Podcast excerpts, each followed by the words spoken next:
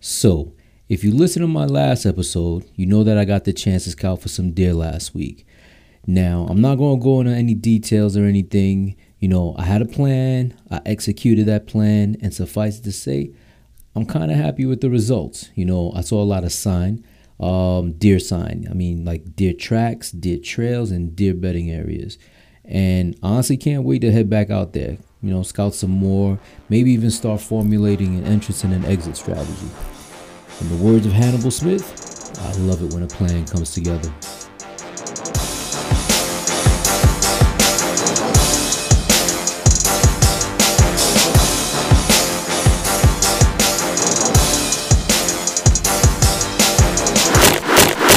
What up, y'all? I'm your host, Cliff Cadet, and welcome to episode 31 of When the Hunt Calls. Now, as I've said before, if you're joining me for the first time, thank you for listening. And if you're a return listener, I truly appreciate you. Now, head over to the review section of this particular platform you're using and hook me up with a five star rating. And if you're feeling really generous, feel free to bless me with a dope review. And now, on to the show. All right, now my guest this episode is a straight OG in the hunting game.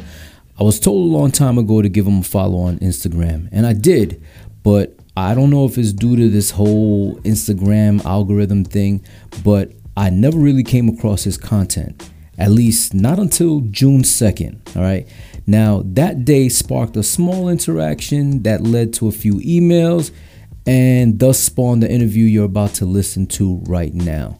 So sit back, relax, and listen in on my conversation with Randy Newberg hunter. Let's kick this off right now. Ladies and gentlemen, I am on the line with the incomparable, the legend, Randy Randy Newberg.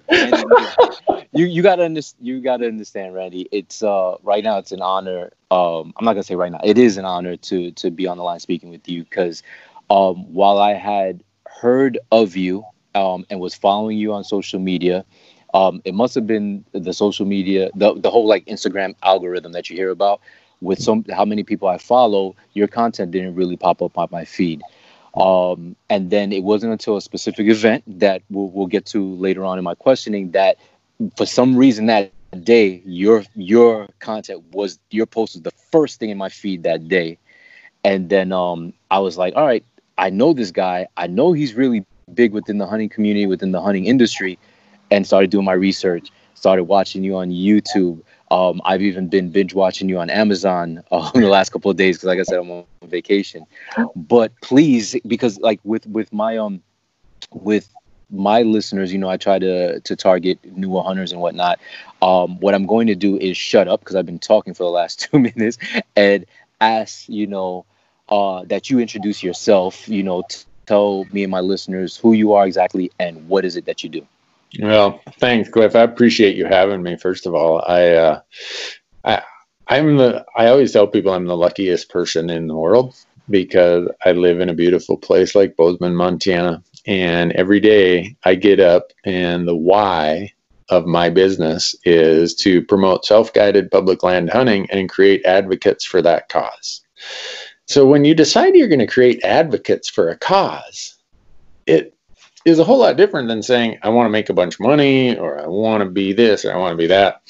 Uh, so I I produce outdoor media. I have for the last 12 years. I started out uh, producing it for cable TV uh, and 2015, we jumped into podcasts. 16, we jumped into YouTube. 17, we jumped into Amazon. And now we've got 10 of us running around this office here producing content that is hunting related, that talks about conservation, uh, and created, creating advocates for the cause of, of conservation and hunting and the things we love. And so, uh, in my other life, I'm a tax accountant. And what? I'm a CPA in my other. and anyone who knows what happened this year is Congress passed this stimulus bill for the whole COVID thing. And today is the tax deadline. It got moved from April 15th to today. To July, to July 15th, yeah. Yeah. And so I've got all these messages from the CPA firm saying, Where are you?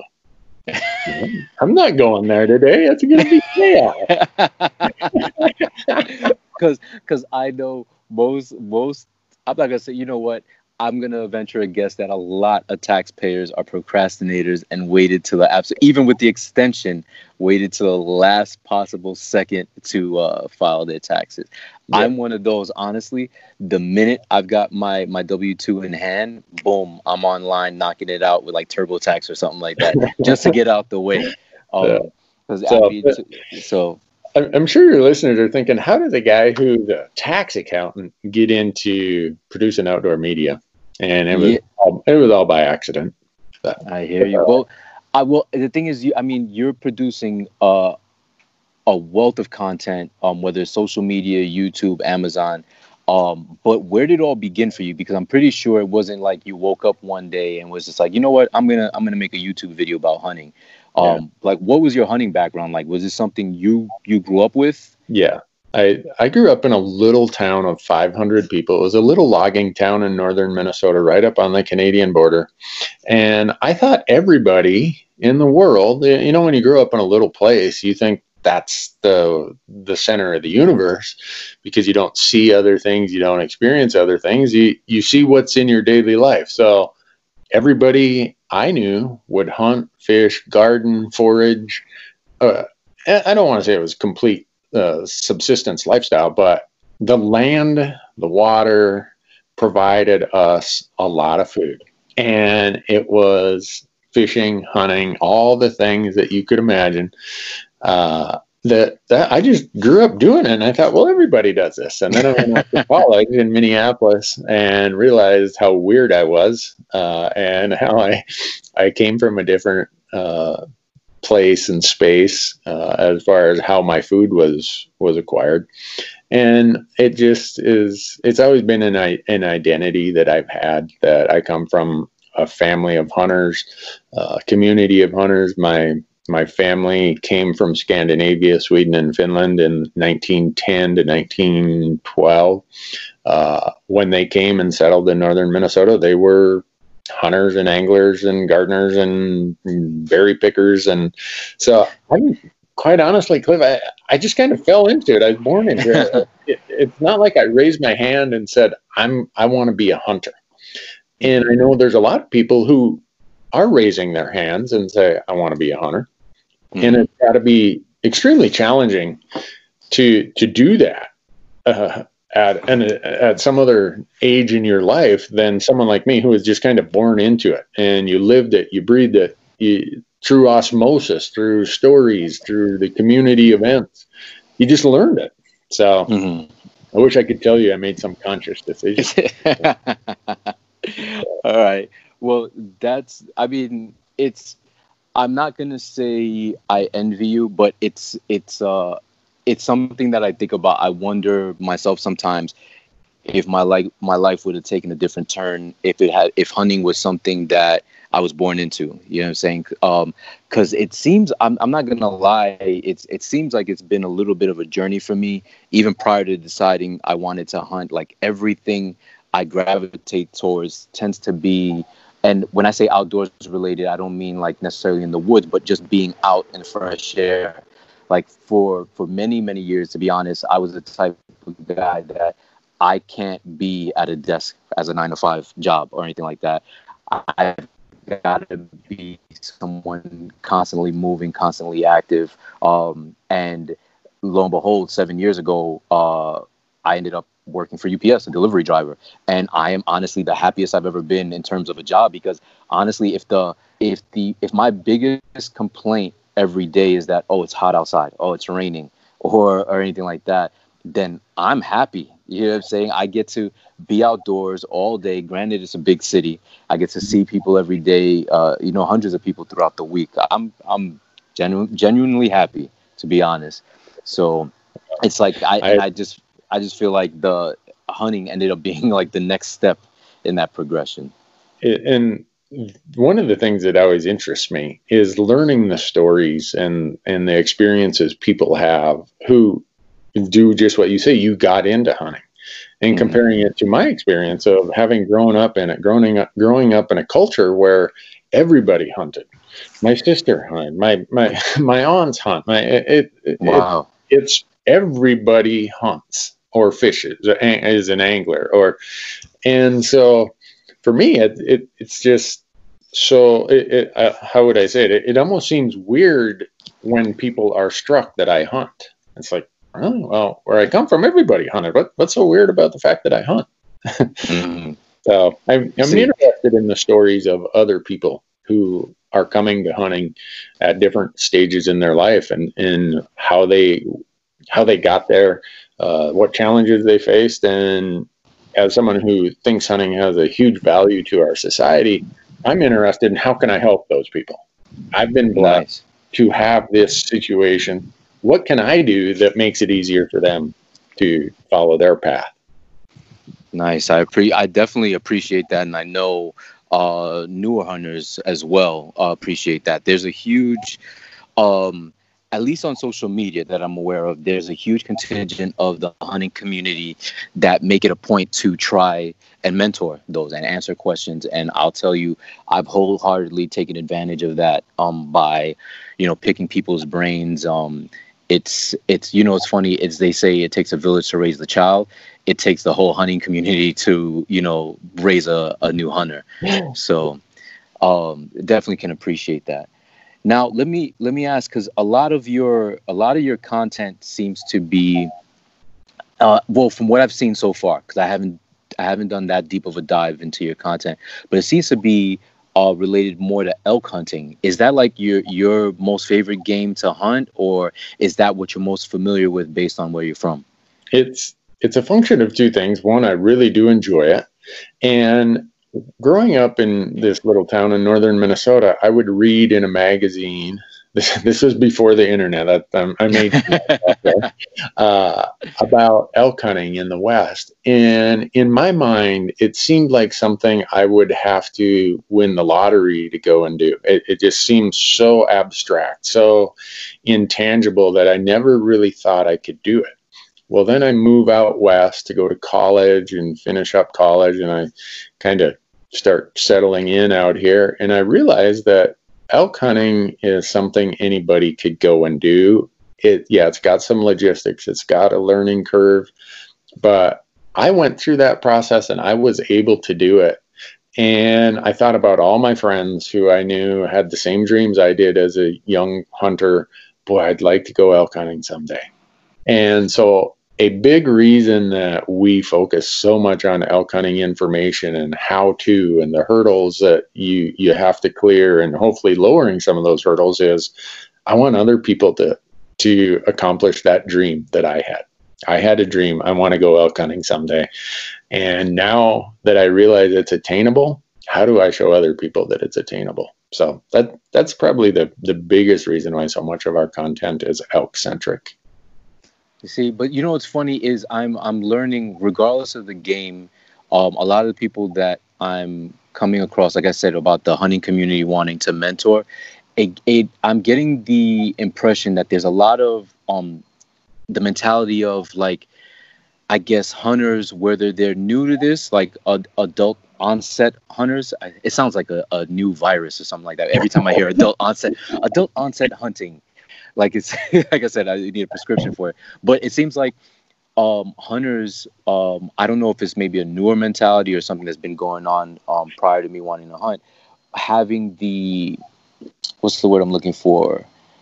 The mindset that they feel like they have to take on the responsibility of passing on the um the uh the sport or the tradition whether it be through you know through their own family or through someone else that they can meet that's interested in it is that something that you that's always been a case within the hunting community or is it something that's more just happening across the last couple of years In my life, it's always been part of that ethos, whatever you want to call it, within the hunting community. And as I've grown older, I've become very interested in the history of conservation and the history of hunting in America.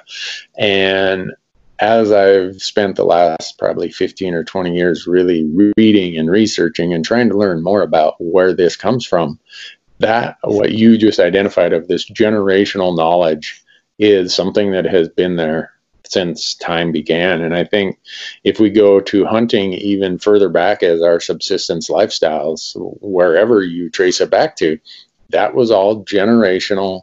It was taught. It was, you know, but, I, I have a lot of uh, tribal friends here in Montana and Minnesota, and I hear their stories. Uh, and they're identical to the stories of the culture I grew up in. It was about younger people learning from the elders, around campfires, out in the field, whatever it is.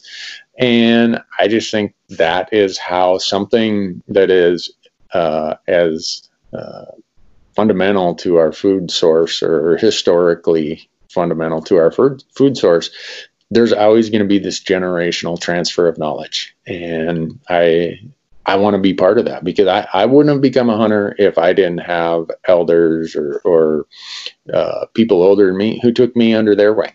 I, I would have floundered and probably would have got frustrated and decided, you know what, I think I'm going to play hockey or I'm going to whatever. I mean, that was your other, where I grew up in northern Minnesota, that was your other option. You got to play hockey. I, I, I, I like I like how you talk about is the like the generational passing on of information. Because um like I we we were corresponding uh, via email and I had shared with you an experience I had back in 05 where I had the the great opportunity to chaperone a group of New York City teenagers to um, we we attended a, a week long youth leadership conference in Minnesota. Um, so I got to visit Minneapolis for the first time. Your your Mall of Americas is huge, huge. and then um, we spent a week there, and then we spent two weeks in South Dakota, where we stayed at both the Pine Ridge and Rosebud reservations. Mm-hmm. And um, the the knowledge that was passed on to us in such a short amount of time, I can only imagine what you know what knowledge is passed on over the course of years from let's say a father to his children you know a mother to their children so on. So it's i, I guess at, at the end of the day I, it's like i feel like uh, it, you, you ever seen a, a relay race when the baton's being passed? Yeah. I feel like at this moment in time this is that transition point for me where baton is being passed to me and i have the opportunity to either make the mistake of fumbling and dropping it or or grabbing onto it really strong and just sprinting for the finish line. So and then and, and then being able to or or not even sprinting for the finish line because i feel like there probably is no finish line. It's passing that baton on to somebody else whether it be my own children or someone else that i may notice is uh is looking to take on the sport of hunting. Yeah, it, it, I, I, think that's a great analogy, Cliff. And my dad, uh, he was such a uh, he, he had his challenges with alcoholism, but in hunting season, it was the time when he really could fight back the demons. And any kid in town who did not have a hunter in their household to take them, he had mm-hmm. a couple rules. You pass hunter safety or hunter education, and you come out and help me build a deer stand in the summer on a place you pick, and I'll take you deer hunting.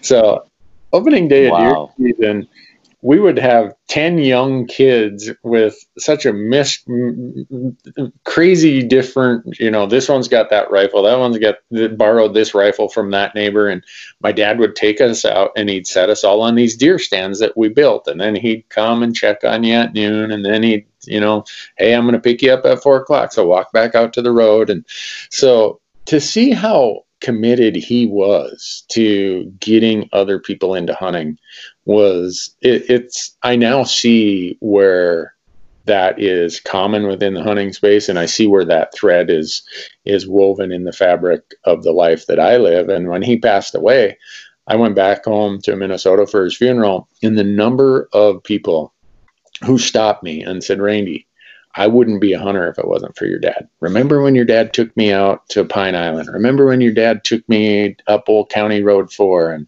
he found a rifle for me to use? And I'm hearing all those people come and tell me that. It really struck me. Wow, that that's a legacy my dad kind of created. And and not just him. I mean, it, it's common in the hunting space. And I took from that and said, you know what? This I, I want to keep doing that. And so I share whatever information I can. I this morning I I got an email from a couple. They and their 12 year old daughter was here from Wisconsin, and they found my contact information on my website. And they're like, "Can we buy you coffee? Our daughter is really into hunting, and she would just love to meet you." So I'm like, "Sure." So I spent an hour and 15 minutes, and if planting that little seed to that person makes her that next generation of hunters, that's that's the goal. That that's the idea. That's what drives me. That is so awesome. God bless you, brother. I mean, it's it's just it's you've taken up the mantle of your dad and and you're you're doing it, man. You're doing yeah. it. You, like I said, God bless you, man. No, thank all you. Right? No, um. So, all right. So the main reason um I had wanted to uh, get you on the podcast was not only to learn about you and introduce my listeners to you, but because of how I guess our interactions began. All yep. right. So if if my listeners and and of course you remember, uh, if my listeners remember back on June 2nd, um there was a huge uh social media push to um you know with uh that blackout Tuesday, hashtag blackout Tuesday. Um and I saw I saw it all across social media um that day. But as I mentioned with your particular Instagram page, um, I hadn't expected it um, because, like I said, I was familiar with with who you were and how big a name you were within the hunting community and the hunting industry, and I honestly expected that day to not necessarily see big brands, big names showing the support that they did. Um, and that day, yours, I remember when I opened up out of all the different brands and, and hunting companies that uh, I follow on Instagram, Yours was the first one that I saw the black tile on, and I had to take a second and and say thank you um, for you know your support in this movement, mainly because I felt like you were taking a risk, you know, in, in doing so. You know, what I'm saying? in in showing support for this movement because these days, you know, the the issues are so polarizing. You're you're either on one side or the other. Yeah. Um, you know what I'm saying? there seems to be no middle ground. Um, being that you had such a huge following, um, were you afraid you might lose that? Or better yet, you know what? Before I ask whether or not you feared losing that following, I got to ask what prompted you to participate even in in that in just that particular event that day. Um, how much time we have, Cliff? hey, I'm on, remember I told you I'm on vacation this week. well, uh, this is I, this is where I feel vulnerable. Okay, because all right, I grew up in white rural America, and by most standards, I still live in white rural America in Montana. But as I uh, explained in some of the emails we shared, my view to uh, struggles and challenges based on someone's skin color or someone's background or whatever has been the tribal friends that I have and living next to two reservations, uh, I saw how inequities happened. I, I, I, I still don't live it. I mean, I say this on my podcast a lot and I get fried for it, but I say, uh, I, was born a white male in America, and that gives me a greater head start than if I was born a female or if I was born whatever. And I acknowledge that. that that's that's the way it is. And uh, I'm not saying that's right. It just it's obvious to me that that is a, a, a head start. And so it's just been reiterated to me when I see how big of a challenge it's been for my friends who are tribal members. Uh, just it, no matter how you want to measure it, it's a struggle. So I, I, my life experiences don't give me the perspective of what it's like to be in someone else's shoes. I can observe it from afar and try to understand it, but until you live it, you don't fully understand it. So, as you get older, you kind of think about at least i feel anyhow you try to think about that more. You try to put yourself in other people's shoes. You try to understand more. When i was younger i, I had all the answers right? And now as i get older and older i realize how few answers i have. And when i do find an answer or i start getting some clarity to complicated problems it's usually because i did more listening and not as much talking. And so when it comes to these issues of race or issues of inequality or whatever, I it I don't have life experiences to understand it in its full context. So yeah, there's just that inherently gives puts risk out there that if I say something, no matter how well intended I am, what if I say something stupid out of my own ignorance or uh, not being informed or you know I know so that that's a risk, but also I believe if you are given the blessing of of platforms like I have, you have a responsibility to use those in a way that you think is creative, uh, helpful, beneficial, and sometimes that comes with risk. And so, I just had thought about it, and so I called my social media group and said, "Hey, I want to do this." And they said, "You know, we're really excited that you want to do it. That's really great, but we want you to think about it because we can assure you it's going to have a lot of a lot of friction. And I mm-hmm. said, I get it. I'm, you know, I I'm not here to take the easy path. I'm here to try do whatever little I might be able to do by sticking my neck out there. So that's why I did it. And you saw the comments. Yeah, oh yeah, I saw the comments. I uh, I saw a lot of I'm unfollowing you. Oh, how could you take such a stance? I'm no longer a. Like, what, so what was what were the results um for you that day? Uh, let's let's start with the negative. Well, like, was there anything? Well, you know what? I don't even want to dwell on that because I think everybody that that may have dealt with any negative response that day uh, shared the same experience. So, what were the positive outcomes that came from you? Um, you know, posting that day? Well, the the I think as humans, the human condition is we always want to please, right? So mm-hmm. we focus on someone who uh, comments negatively or someone gives you a thumbs down, whereas we disregard all the likes and all the positive comments. And I think that's just who we are as people who want to please and, and want our ideas to be accepted. So uh, the the benefits are i mean you and i having this discussion today is one of those benefits. I watched how you went out and engaged with some of the people on my uh, instagram post. You were so professional. You were it, everything that you said and did was about love and kindness and, and understanding and, and humanity. And that's the kind of discussions that i think lead to progress. Uh, mm-hmm. i can't make this issue a political issue. In my mind, my mind can't go there that these kind of topics are political. Agreed. Uh, and so when people want to make them political, I can't do anything about that. The other mm. benefit was those people who sent me DMs. I think that's what they call them on Instagram. I like I say, yeah. social media firm that does most of it for me. So I'm a bit of a hack when it comes to getting into my own account. Uh, so I get in there and I've got all these DMs from people who are upset. And I gave them all my email address, pretty much all of them. Uh, and we started having these conversations offline where I think they felt a little safer of how the conversation could unfold. And some of them I'm going to be meeting with this fall. Uh, nice. when they're coming through Montana or where I'm coming through there, and it's like, let's talk about this stuff. Let's mm. let's figure out, you know, we have so much in common here. Why? What am I missing that this is offensive, or what can I add to my life experiences of why I felt this was important?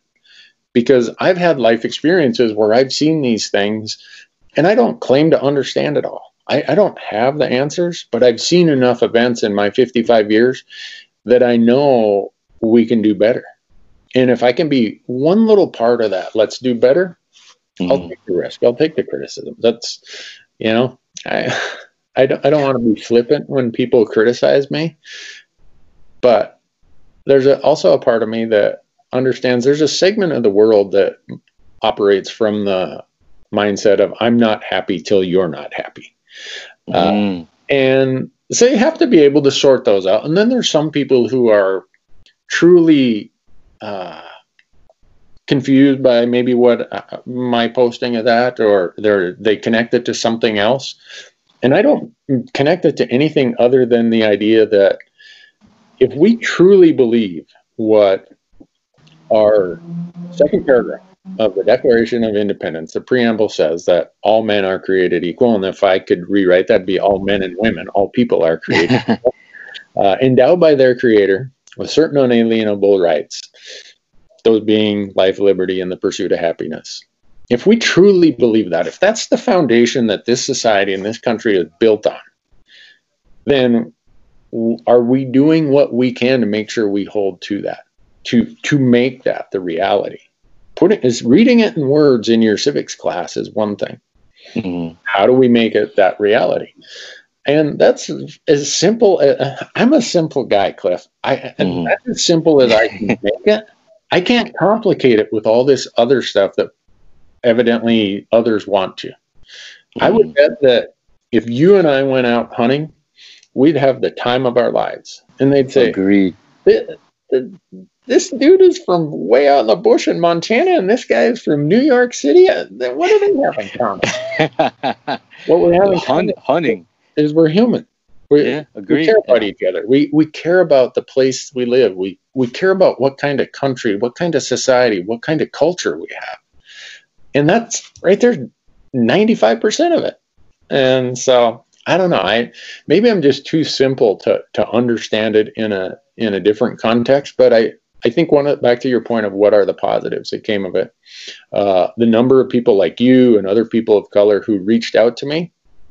It was uh, I, I'll, I get my analytics from Google and from all these other places of what my audience looks like and mm-hmm. where they're from demographically, geographically. The number of people of color who reached out to me was astounding.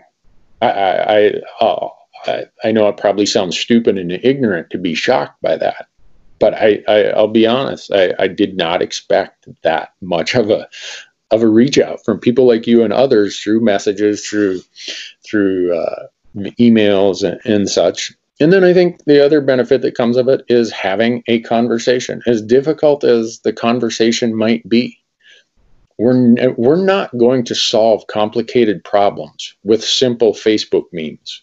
We're not mm. going to solve these complicated problems by dividing everybody into this camp or that camp.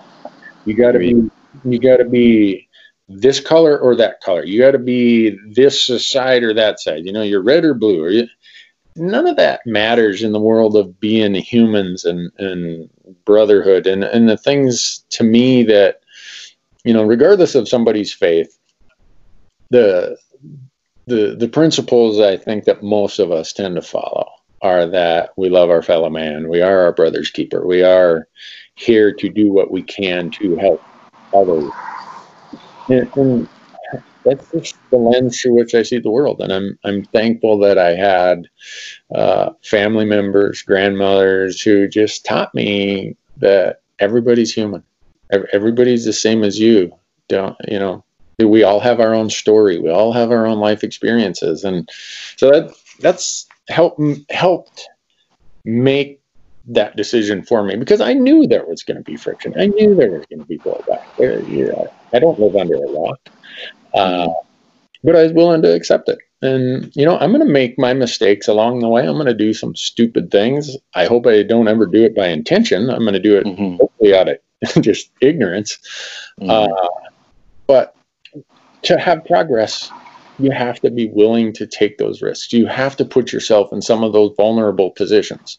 And if I am blessed with an audience that follows me and listens to what I say, I better be willing to engage in thoughtful discussion about important topics, or I'm I'm of no value. Wow. Well, thank you, thank you again. Like I, I can't say it uh, any any more honestly, because um, just like yourself um, uh, and other brands, um, you know, that took the risk that day.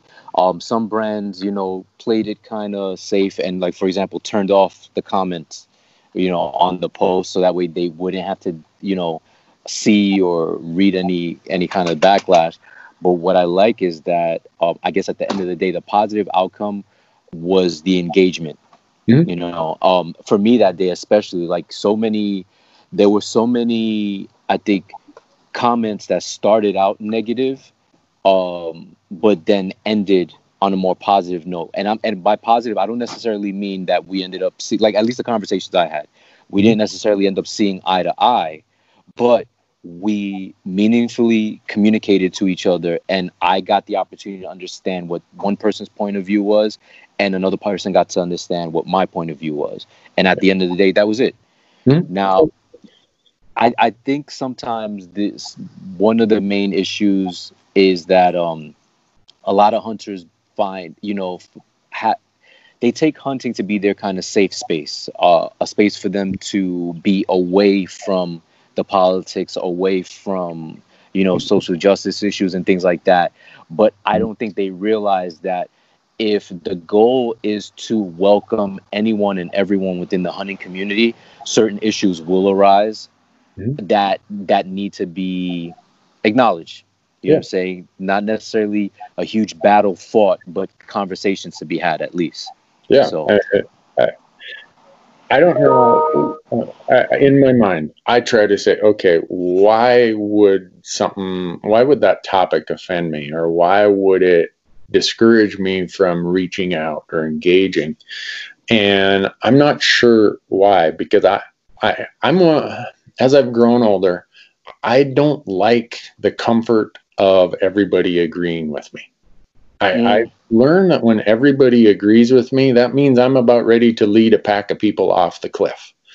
and everyone's like, straight ahead, straight ahead. And we, you know, run into an iceberg and sink the Titanic. I want people to be questioning me. I want to learn from the different perspectives because I, if if there's one thing I I've come to be a very firm believer in, it's that we are the product of our life experiences. We all see the mm-hmm. world through a different lens, and that lens is formed with every life experience we have good experiences, bad experiences, the people we interact with, the communities we're a part of. So if someone sees something differently than I do, whether 180 degrees differently or just five degrees differently, I'm curious to know what was that person's life experiences that they're seeing it this way and why why am i seeing it that way? Well here's why. And not saying one's right or one's wrong but it helps me find where maybe that lens is that makes makes me do better. And no agreed. I mean right now right now for me and a lot of other people within the hunting community i believe hunting is the the the commonality between me and them. It's that that connection now, how we each arrive to that point is is two different two different journeys, two different paths, and I think the joy will be sharing a hunting camp with, let's say, someone like yourself, and being able to sit down and talk about like after a good day's hunt.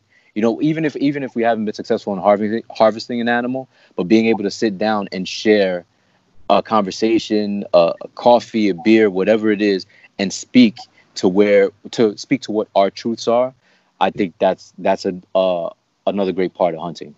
Yeah, and uh, I don't care what the activity is. It can be golf, it can be art, it can be theater, it could you know hiking, uh, swimming. I, name the activity. I think one of the beautiful parts of engaging in activities is you get to see people for a little bit more who they truly are when they're in an activity that they truly love. Uh, and I truly love hunting. And if you want to see the real side of Randy Newberg, go on a hunt with him.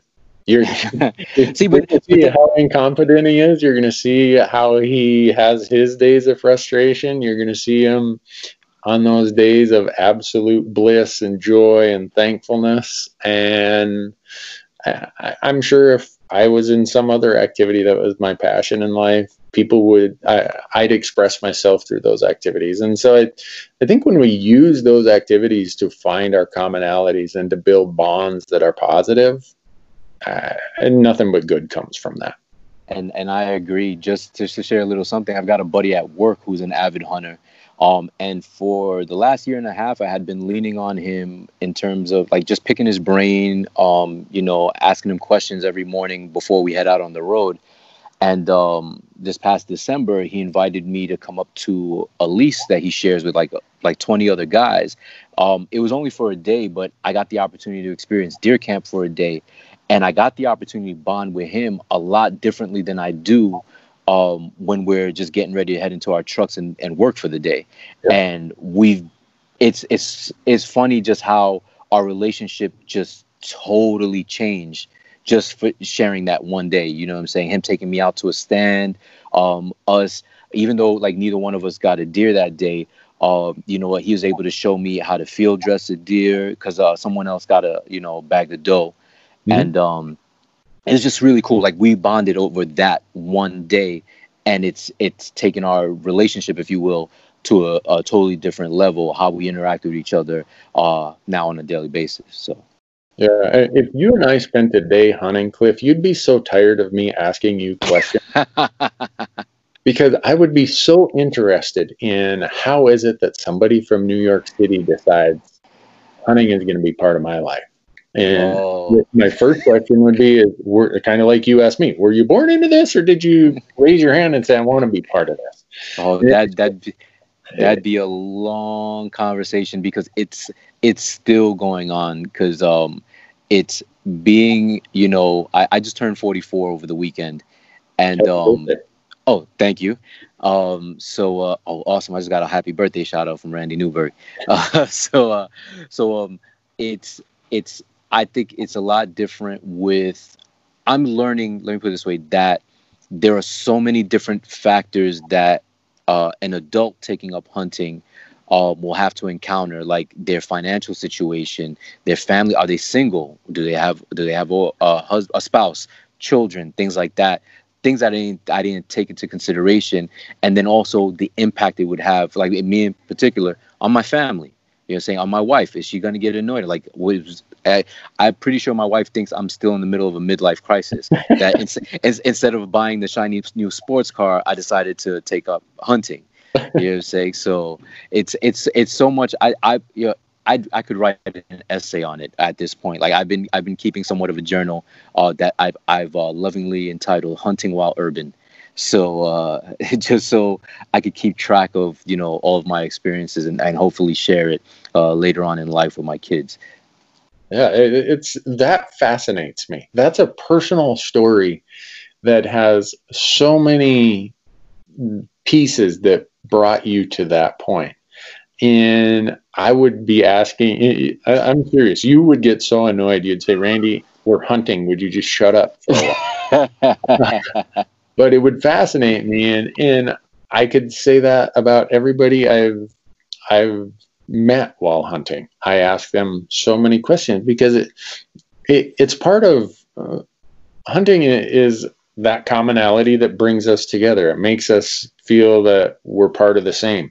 And yet often we come from different places and different spaces. So what what were those things? What I, I don't know, maybe I'm just weird that I'm so fascinated by it, but to me that that's the future that's where the future of hunting is is bringing more people bringing people from wherever and whatever to have this same appreciation for wild places and wild things for the food that it provides us for the clean air the clean water so that that next generation our kids grandkids whatever it is that they have this same thing and maybe that's idealistic maybe that's some uh, crazy idea to think that that's going to be here forever, but um, listen, that, that's my goal. Crazy idea, being idealistic, then we all need to go bat crap crazy. Then you know, say because it's it's a how it's an honorable idea to say the least. Yeah. So, all right. So listen, um, I'd like to know, or let I'd like to have you let my listeners know what projects is it that you work on? Um, I know you've got like, I believe two podcasts you work on and so on and, yep. and other things. So what are they, if you don't mind running down the list? Sure. Yeah, I have a podcast called Hunt Talk Radio. The subtitle is Randy Newberg Unfiltered. Uh, oh, unfiltered. Yeah. And what that means is I I, I, don't belong to a political party. I have no use for political parties. And in the world of conservation and public lands and public access, sometimes you just got to get a little unfiltered and roll up the sleeves and call it, you know, call it for what it is. And uh, so every once in a while, that podcast gets out there into some issues that get, I get my share of love letters from politicians and policymakers. Uh, so you can get that in all the normal places, Stitcher, iTunes, you know, all your podcast apps. And then one that's more an informational podcast focused on elk, I do with Corey Jacobson, uh, mm-hmm. 10 time world champion elk caller. Uh, he's I, am kind of the color commentator and he's the real analyst. Uh, and uh, that's called Elk Talk. And right. we have a YouTube channel, uh, Randy Newberg Hunter, and that's the same handle for Facebook and Instagram. And can I give you the little story how I came up with Randy Newberg Hunter? Oh, go ahead. so, in my other life, I told you I'm a tax accountant. I'm a CPA, certified public accountant. So, yeah, normally all most of our work is done when tax season's over so it leaves a lot of time to hunt in the fall and so i have this really dear client linda. She was always trying to get a hold of me. And one time i come into my office and there's a note from linda and she had my business card and she crossed out cpa because it was randy newberg comma cpa and she put hunter in there because she knew in hunting season she could never get a hold of me. So that's cool. So now my business card says randy newberg comma hunter there you go. There you go. Well, that's the handles we started using on our Instagram, Facebook, uh, YouTube channel. And if if you do get Amazon Prime, uh, you can get our our really polished versions of everything that used mm-hmm. to be our TV channel or TV show. We moved it over to Amazon Prime, and it's called Leupold's Fresh Tracks with Randy yes. So, and if you come through Bozeman, Montana, you can probably find me at a Dairy Queen or a coffee shop. Definitely, I, would have I'd have to. It's a little bit of a detour for me, a little out of the way, but I think I've got to make that happen one day.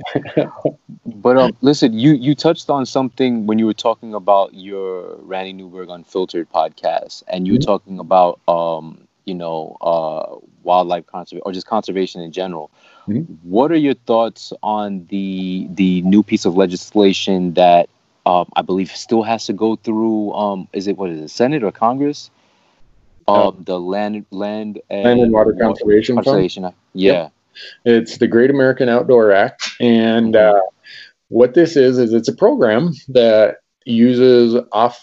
So the I can I gotta apologize, Cliff. My wife says it takes me ten minutes to say hello. So when you ask me a question, you're gonna get a long answer. uh, no worries, no worries. Uh, LWCF is the acronym that it's it kind of goes by, Land and Water Conservation Fund. It's the same age I am. It's 55 years old, and when it really? was established, it had a 50 year sunset provision. And they said it was to open up mostly in the Gulf of Mexico, the Gulf Coast states, that we're going to allow offshore drilling. We're going to take some of the royalties and we're going to put them in this account. And since we're depleting one public asset, i.e., the, the oil and gas reserves, we're going to use it to acquire other public assets like parks and bike trails and public lands. So mm-hmm. the the places that most people would go hunting or fishing over the last 50 years those places have been acquired with money from this fund, the, the Land and Water Conservation Fund. So it sunsetted in uh, 2015, and the Congress is like, oh no, they let it die. So then they kind of brought it back for a year, and then they brought it back and didn't give it any funding. Well, what good is a program with no funding other than to say, oh, well, we're in support of it? We don't want to give it any money, but we're in support of it. So this mm-hmm. new bill, it's been through Congress. Uh, it it's uh, Congress. It's been through the Senate. It's in the House. Uh, the House will uh, have a vote on it, um, and then it'll go to the president. Uh, all indicators are he said he will sign it if it gets there, but you never know. I, I go to DC plenty uh, as a lot of my volunteer work, and until it's signed, I'm uh, I, I, still have my level of, of hesitation of pronouncing victory. Um, got it. Got so it. it's it's a very important program, and uh, forty uh, percent of the money historically has went to urban areas for parks and bike paths, uh, swimming pools, stuff like that. It, it was all about getting people outside and mm. the other 60% has went to buying uh, property that blocked access to lakes and rivers and mountains and other public land to open up thousands, well, millions of acres of, of land a lot of it's in the West, but there's a lot of it. Every state has a lot of that money has been allocated to them for those kind of mm-hmm. programs. So most people don't even know that. Oh, when I go down to this fishing pier and I fish off that pier, that that money, a big part of it, probably came from the Land and Water Conservation Fund. So I'm keeping wow. my fingers crossed, Cliff, that it because finally it'll be back there and and the pool of money that's earmarked is nine hundred million dollars. And wow, yeah, every year nine hundred million dollars.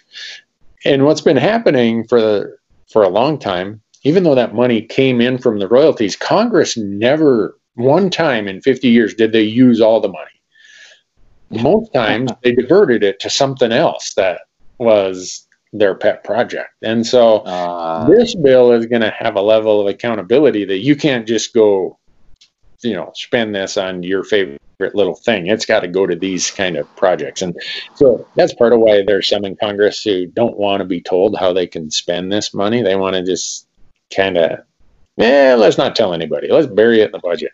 And, uh, wow. Uh, so if it can pass, it's going to do great things for our national parks, for our urban, suburban parks and fishing and uh, access sites and swimming and uh, bike trails, hiking trails, and then also our big, vast uh, rural landscapes. It'll help improve access there. So let's keep our fingers crossed, please. Awesome. Please. Will do. Will do. So. All right. So now, um, normally at this point I would ask uh, where my listeners could find you on social media, but you already ran through that. Um, Randy Newberg Hunter on Facebook, Instagram, um, YouTube, and you are on Amazon Prime, correct? Yep. Um, now, so I'm gonna round this interview out with uh, I'm gonna, you know, I'm a huge fan of of mob movies, specifically uh, the the Godfather. You know so, so, so now you know, uh, there's a point where, where Don Corleone uh, says, "I'm going to make him an offer he can't refuse." Right. so I'm good. I'm going to ask, what piece of advice would you offer a new hunter that he'd be a fool to refuse? Oh, something, something that uh, one piece of say one sage piece of advice that that you feel like if there's anything a new hunter should know, this should be it. Yeah, I, I, I think it, and I, this applies to anything where you have to struggle. I, I think whether it's business, whether it's playing the guitar, whatever, failure is your best teacher. And wow. uh, my my lessons to myself have been view what some might view as failure as learning. It's not failure. It's learning. It, it's getting better. It's knowing and understanding. I mean, did anyone think that Michael Jordan uh, was the great basketball player he was just he was born that way? No, he had a lot of failure. He had a lot of challenges. Everyone challenged him. He he wanted to be challenged. He wanted to fail because he knew the next time he was going to succeed.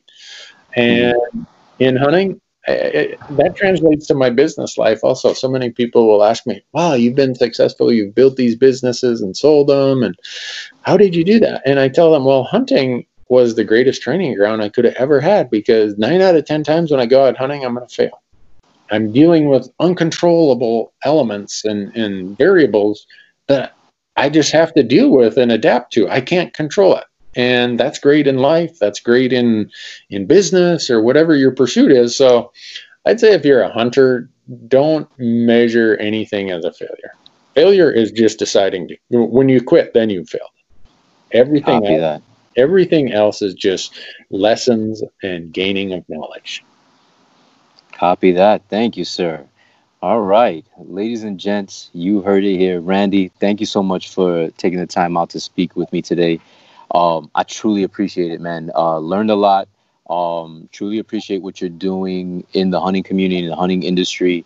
Um, and you know, one of my my goals is to not only you know reach out to the black community in terms of of knowing what's out there um, in terms of outdoor uh, activities, but to the whole urban community. Because to be honest, growing up for me, um, getting to getting outdoors meant heading to a local park to play ball.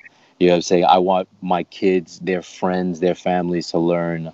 Um, you know that out less than an hour from here, there's a there's a about a you know uh, what three four hundred acre preserve You know, saying that anyone and everyone has access to. So, um, thank you for what you're doing. Thank you for the content uh, that I am going to continue binge watching once I get home tonight. Um, and, and, and that's it, man. Just thank you. Well, Cliff, thank you for having me, and thanks for the way that just uh, I, you know you and I have only interacted now for the better part of five or six weeks, but your demeanor, your style, it's you you're so so professional and and so good and just being positive and trying to give your message of, of what you're you know you, how how the world is for you uh, how important so many things like hunting and conservation and your family and your faith are to you. And i hope you keep doing that.